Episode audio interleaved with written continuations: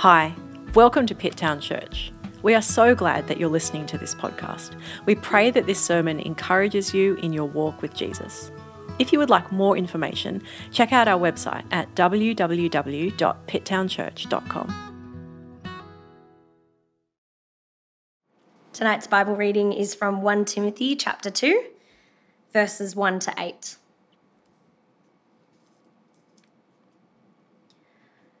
First of all, then, I urge and peti- that I urge that petitions, prayers, intercessions, and thanksgiving be made for everyone, for kings and all those who are in authority, so that we may lead a tranquil and quiet life in all godliness and dignity. This is good, and it pleases God our Saviour, who wants everyone to be saved and to come to the knowledge of the truth. For there is one God and one mediator between God and humanity, Christ Jesus, himself human who gave himself a ransom for all, a testimony at the proper time. For this I was appointed a herald, an apostle. I'm telling the truth, I'm not lying, and a teacher of the Gentiles in faith and truth. Therefore, I want the men in every place to pray, lifting up holy hands without anger or argument. Thanks so much, Maddie. Good day, everyone. Isn't it good to be together here, gathering as God's people? And uh, let me say good day also to those who are through the camera, through the keyhole, uh, over the way in the church building, and indeed at home. It's great to be with you guys as well. I'm just going to set up my phone here with a little counter on it, which is going to say 20 minutes.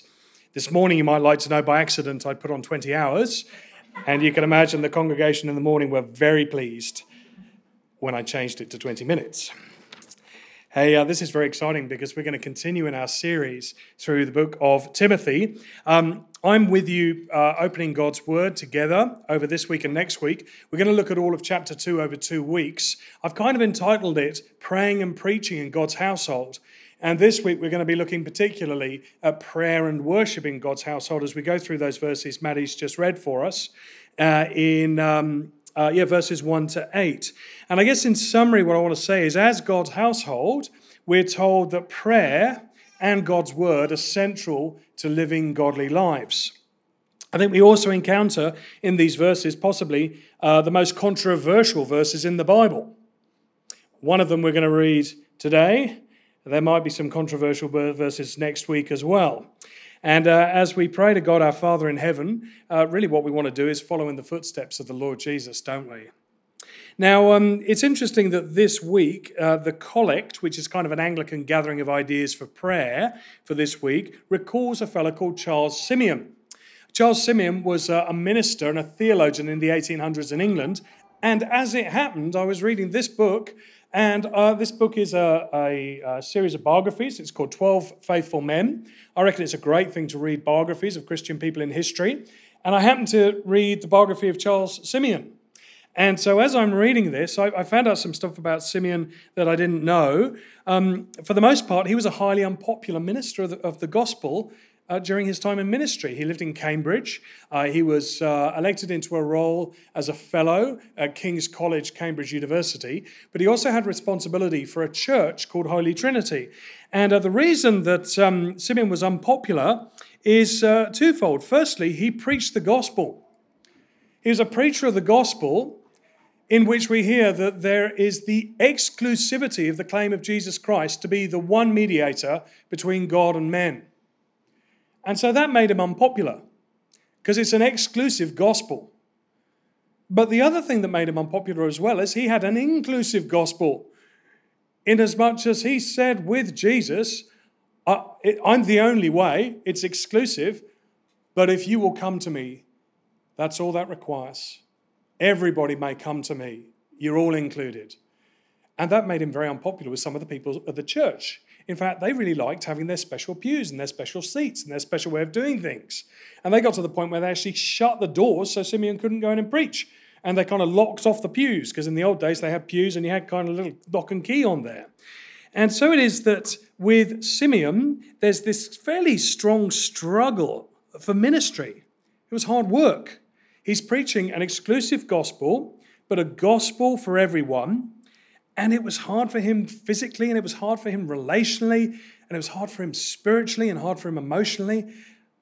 And I imagine sometimes it might feel a little hard for some of us as we try to live out the gospel and share the good news of Jesus, the only Son of God, come into the world to save us from our sins on a cross and to assure us of hope through his resurrection that we may have eternal life in his name and that he's alive now and reigning in heaven at the right hand of our Father. Well, that's kind of why Paul wrote this letter to Timothy. You'll remember from the last couple of weeks, he's written to Timothy and said to Timothy, appoint some elders over this, uh, this little fledgling church in Ephesus. And he says to Timothy that, that, that there's a bit of a struggle going on, you'll remember. And that's made clear to us again, I think, in the very first verse of chapter 2. Have a look with me because we're going to follow along together. And it says in verse 1 of chapter 2, in some of our translations, not all of them have this word, oddly, therefore or then in the NIV, and some don't have it at all. And whenever there's a therefore in the text, you want to ask what the therefore is there for, right? And the therefore, I think, is there because it's connecting us to the third verse of the first chapter, in which Paul says to Timothy, Command certain people to no longer teach false doctrines. He's saying, Tell them not to teach falsehood about Jesus and his gospel. Therefore, I urge you. And so um, we're going to pray because we need God's help, don't we? Actually, a lovely thing about Simeon's memoir is he kind of summarized in one of his memoirs uh, his lessons as a minister. he said there's three things gospel ministers need to, need to know and to live out one, humility. Two, humility. Three, you see where this is going? Three, humility. So let's uh, bow our heads before our Father in heaven and ask for his help, shall we? Father God, we pray that you please move us in heart and mind as we study your word, uh, not only with Simeon, but with Paul and with one another, and indeed in the company of your Spirit. And in the words of the collect for this week, Eternal God, who raised up Charles Simeon to preach the good news of Jesus Christ and inspire your people in service and mission, grant that we, with all your church, may worship the Saviour, turn in sorrow from our sins, and walk in the way of holiness through Jesus Christ, your Son, our Lord, who is alive and reigns with you in the unity of the Holy Spirit, one God, now and forever. Amen. Now, for those who like to follow along, I'm going to make three points from the text. The first one is this praying for people. That's verses 1 to 4. The second point will be praying in Jesus' name. That's verses 5 and 6. And then, thirdly and finally, we're going to be looking at praying for peace. And that's those last two verses, 7 and 8. So look with me again. Therefore, verse 1 I urge, first of all, first priority, for petitions, prayers, intercessions, and thanksgiving to be made. Notice that Paul doesn't adopt the Acts paradigm for prayer, although that's a good one. You know, adoration, confession, thanksgiving, and supplication. Paul's got his own model here. There's a bit of ink that's been spilled about what that really means, but I think probably in summary, the petitions are requests, not demands. I think the prayers are basically things that are brought to God. I think the intercessions can be prayers on behalf of yourself or behalf of others, or even kind of uh, sort of asking for God to forgive the sins of others when they forget to. Um, the word itself literally means urgent appeal, so kind of not a laziness in praying. And thirdly, thanksgiving, which is a posture not of entitlement, but of gratitude towards God. And so here it is, Paul says, I urge, first of all, that these prayers be made. As a boy, my dad used to cough a lot. He had a lung condition. And so um, every morning and every night, I'd, I'd, hear him in the bathroom cough, cough, cough. And I'd pray to God. You know, little prayers of a little boy. Dear God, please don't let my dad die. If you do, I'll be a good boy. It's kind of sad little prayer, isn't it, in a way? But actually, I think sometimes our prayers are a bit like that, aren't they? Transactional. God, if you do this, I'll do this. But actually, God says to us, Yeah, come to me like little children because I love you. But it's not transactional. It's His grace. He loves us to come to Him. He loves us to come to Him expressing our desires, not making our demands, but simply saying, I'm your child, God. And this is the posture that's consistent with Paul's letter to Timothy here. It's a privilege to pray. But he also says, I urge you. It has imperatival force. In other words, you really need to do this as a child of God, but do do it. Do not neglect prayer. And, and firstly, um, who, who do we pray for? Have a look. Oh, it says everyone. That's radical. because, of course, remember, the chosen people of God felt quite exclusive. It would not necessarily cross their mind to be praying for everyone, especially not for Gentiles. And dear old Paul here, who's the guy you remember was converted from persecuting the followers of Yeshua, of Jesus, to become then the one who not only took the gospel to the Jews, but then to the Gentiles. He's being drawn by God into being in front of, well, all their leaders. And says, not only pray for everyone, but also, verse 2, pray for kings and all those who are in authority. You remember Paul writes to the Romans in chapter 13, verse 1, and says, Let everyone be submitted to governing authorities, because the only authority that exists is those that God has established. And he says, Pray for kings and those in authority. Now, does that mean that we choose who we pray for in authority? I choose for Trump. I pray for him. I pray for Biden. No, no, no. He's saying here, pray for all those in authority. That means that we're not selective. I don't know about you, but sometimes I find that I tend to not pray for those in authority. I just moan about them, kind of whinge. I'm pom, yeah, but I whinge a bit or complain a bit about those in authority. Sometimes I go, gee, he's good, and I exalt him or her. They're really good in authority. But uh, Paul's saying, no, no, no. what you want to do is to pray for those in authority. What do you pray for them? For their well being, that they be good and just, that they perhaps have wisdom, maybe even to pray for their salvation. But actually, Paul specifically gives the main reason why we should pray. Have a look with me at verse 2. It says, Pray so that we may lead a peaceful or tranquil and quiet life, enabled to testify in life in all godliness and dignity. So that's the main purpose here for praying for those in authority.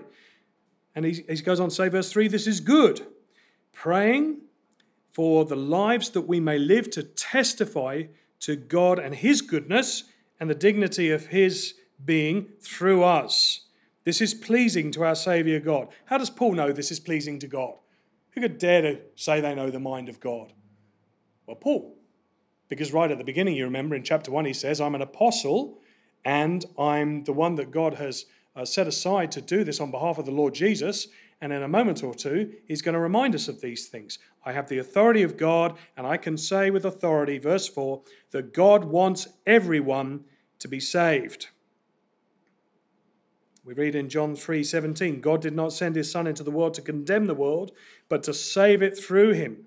And Jesus indeed says, I am the way, the truth, and the life. No one comes to the Father except through me.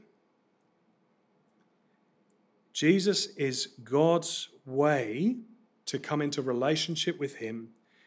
Paul says, Pray for those in authority for all people so that we might have the opportunity to testify in thought and word and deed what it means to be godly, dignified people. And in all of this, of course, that's dependence, isn't it? We depend upon God to work through us. We humble ourselves before God, and in all humility, we begin to reflect more and more the person of Jesus as we ask that all may be saved into his family. So that's my first point today that we're praying for people. Now, notice what um, Paul does next when he goes to verse 5. He shows us, my second point, that we can pray, but only in Jesus' name. You know, it's a hard truth of the Christian faith, this, that God desires the salvation of all, but he decrees the salvation only of some. God distinguishes. It's quite hard for us sometimes to get our heads around this, isn't it? Thankfully, it's not our job to work it out. Simply, our business is to pray for the salvation of all people. And I wonder sometimes whether our hearts get a bit selective. I whether sometimes wonder if we go a bit for that low hanging fruit. I've had a really interesting week this week. I, I, went to the server and I got chatting to a guy behind the counter and gave him a Bible. He was a Sikh. He's not the first person I thought would be interested in Jesus, but as we talked, he said he's going to read the book. A conversation this week with somebody who's a Muslim about Jesus. These things have surprised me. You know, God chooses who's going to respond to the message of his Savior. And it's God who does this. Verse 5 because, look, there is one God. This is not unfamiliar to Jewish hearers. They remember from Deuteronomy 6 Hear, O Israel, the Lord our God, the Lord is one.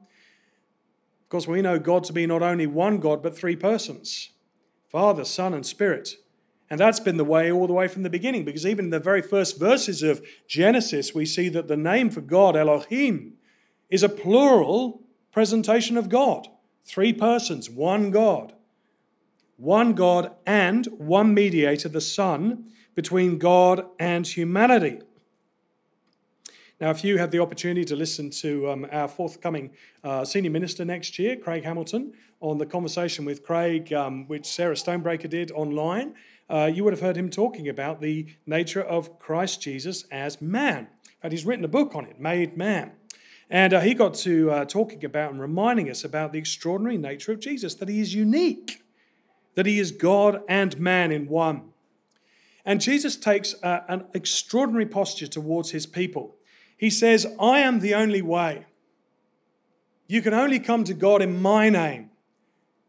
But he's the most inclusive person in history.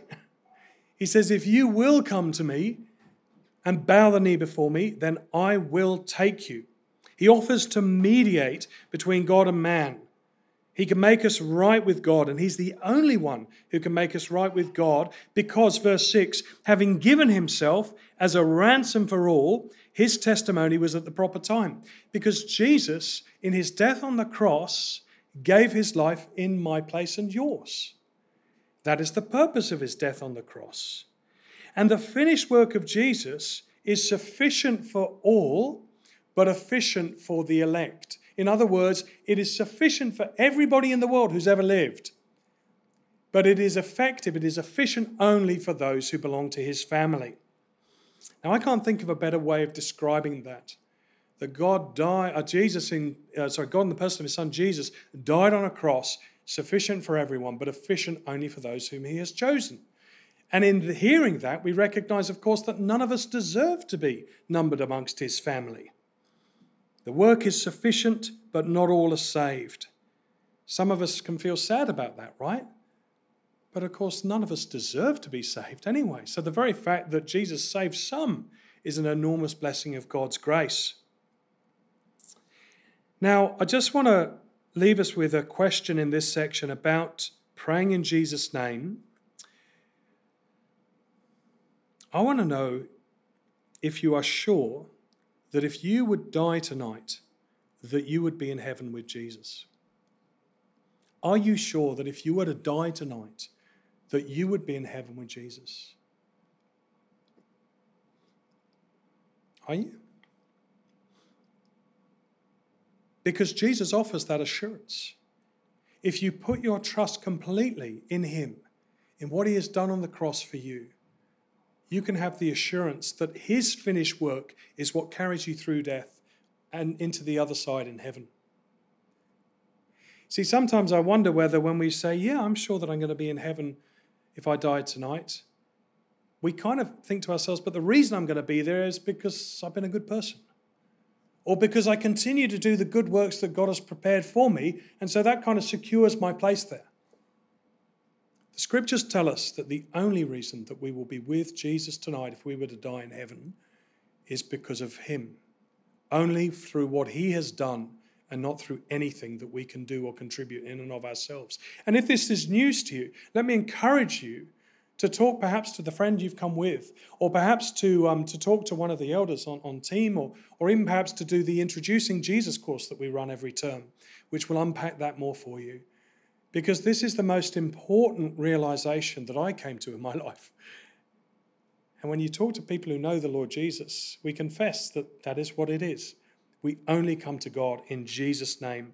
And so come to Jesus, ask his forgiveness, say sorry for all that you've done. There is nothing that you have done that is too big for the cross of Christ to keep you separated from your Father in heaven if you put your faith in Jesus. That's the privilege of knowing God as a father and being a child in his family, knowing his power, and finally, knowing his peace. This is my third and final point for us today, and it's about the peace that comes through prayer. You see, Paul confirms, my third point, that there's a priority of peace between God and man, but also between Jew and Gentile. There had been many years during which the Jewish chosen people of God had seen themselves only as the ones with whom God related. Uh, certainly, Gentiles were welcomed into that covenant community, but in Jesus, he broke down all the barriers. And basically, Paul, in his mind, fulfilled the purpose of Israel in sharing the good news of the Messiah, of Jesus, with the Gentiles. And so it is that there can be peace across every ethnic barrier. I met a Christian man many years ago over in Thailand, and he shared with me how he had become a follower of Jesus because he had been in the civil war in Persia, where he had Muslim brother on one side, Muslim brother on another, and eventually he was standing in a sea of Muslim bodies. And he said, These are my brothers. It was only through the person of whom he understood as Isa Amasi, as Jesus the Messiah, that he was able to have peace with God and understand that God is a God of genuine peace who can bring peace. Now, I'm not going to try and dupe you here because in verses 7 to 8, we don't actually have the word peace in here. However, look with me at verse 8. It says, Therefore, I want the men to pray in every place, lifting up holy hands without anger or argument. Now, let me just ask you if you're without anger, and you're without argument, do you have conflict or do you have peace? Right? That, that's a situation of peace, right? So, so it's very clear. Paul's saying, I want you to be in the place where you have peace with one another as well as with God. So that's how I'm leveraging this. And we also get this verse here where Paul says, I'm speaking on behalf of God in what I'm saying. I was appointed a herald and an apostle, you will remember. Also, I'm telling the truth in Christ, I'm not lying, and I am a teacher to whom? The Gentiles in faith and truth. You see, that the problem we've heard over the last couple of weeks is that in the Ephesian church, there's this little group of people who want to wear the cool hats and sit in the groovy chairs. Rather like in Simeon's day, they want to say, no, no, no, we've got our own heritage. We're in the line of so and so. We've got the credential of so and so. You know, it's quite familiar in the Jewish mindset to look at genealogies and have lists of people to whom you are linked and how it goes. But what Paul's saying here is hang on, you can't exclude the Gentiles from fellowship in Christ.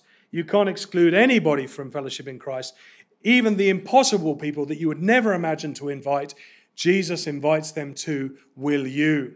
Will you pray for peace and transcend those human barriers, cultural barriers, ethnic barriers, and confer an invitation through prayer and dependence upon God to see hearts changed? Now, if this is true, let me ask you this if Jesus is the only way to God and he wants all us to be saved, will you pray for Turkey? Why do I pick on Turkey? Because it's kicking off. Erdogan's going a bit haywire at the moment. I think it'd be really good to pray for Turkey as a nation.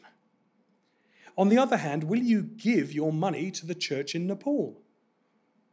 Why do I choose Nepal? Because I don't think most of us would have thought about Nepal in the last month or so. But I have a Nepalese friend, and I know a lady who did serve the Lord Jesus over in Nepal, and so it's keenly on my mind. So, will you give to the church in Nepal? If we ever make it, God willing, to Indonesia, will you come and visit us in Jakarta? Now, I've had people uh, say, I'd love to come and see you in Bali. Bali's beautiful. Jakarta's not so nice. Will you come and see us and pay the price and come to see us in Jakarta, in Indonesia? Or will you go to India? It's rampant COVID there. It's a very difficult place to live and minister spiritually, a very dark place in the grip of, of a completely different belief system. But, but would you be willing to go to India? Or would you imagine that all these places and people are just somehow off God's radar? And that you might not be able to be his agent for them. I think we discriminate. I think we also, a bit closer to home, discriminate against those whom we love, especially those who've hurt us. Don't you think so? That sometimes we withhold God's grace to those who've hurt us? You hurt me. I don't want to give you grace. I remember when I was uh, a little younger, someone upset me. They were very rude, they were unkind to me. Uh, I was a Christian, they were a Christian, but I began to wonder whether they were really a Christian. How could you affront me so? I made sure that I spoke out. I was immature, so I told everyone, except them. And then after a while, a wiser brother came and stood by me and said, Robin, do you think you might begin to pray for this person? That you might spend a month every morning and evening praying for this person, that there might be peace between you, even though this has happened? Uh, so I did. It was wise counsel. And by God's grace, slowly, my posture changed. You know, quarreling and grumbling and arguing aren't supposed to have a place amongst God's people. But my sort of tight heart began to soften as I prayed for them. So that in time, I began to appreciate what they were doing for the Lord Jesus, how they were impacting lives. And then eventually, the Lord has seen fit to raise this person up to a very significant position within the institutional church, and I'm glad. See, the odd thing about prayer is it brings peace. It removes the burden of conflict, not only between us and our perceived enemies, or indeed between us and those whom we love most, because I know that those whom we love most can sometimes be the one who hurt us most, and vice versa. And that's a burden and a tension, isn't it? But also because it brings peace in our hearts. And this is where we pray and worship. When we pray for peace, we can bring through our role as ministers of reconciliation people into peace with God, peace between people and one another, and peace in our own hearts as we see the transforming power of Christ. Let me finish with this verse from the Lord Jesus himself. When asked about praying to God, Jesus noted that even good gifts can be given by loved ones to their family members. He says this He says, If you then, though you are evil, know how to give good gifts to your children, how much more will your Father in heaven give you all the shiny trinkets your heart desires and all the nice cars. And no, hang on a minute. It doesn't say anything of the sort there, does it? Luke 13, uh, 11, 13, it says, How much more will your Father in heaven give the Holy Spirit to those who would ask him? Because that is his gift to us. The Spirit of grace and truth working through you and me in prayerful dependence upon him to transform lives and bring more and more of his precious children into our family. Praise God. May we live lives of worship to his glory. Brothers and sisters, let's pray together. Father God, we want to thank you for the privilege of knowing the gospel, of sharing the gospel, for the gift of prayer. We can do nothing without your involvement because it is your ministry of which we are part. And so we pray, Lord God, for our service of you with great joy as your children, not under sufferance, not under demand, but rather the freedom that we have. May we take every cent and every second for Jesus and lay it at his feet. And then, Father, we pray that into time when prayer in faith becomes praise in sight, that we would rejoice in our eternal worship together with those that you've chosen to change and transform through our weak efforts to minister to others in the ministry of prayer. Thank you for the privilege of serving you. In Jesus' name we pray. Amen. Thank you.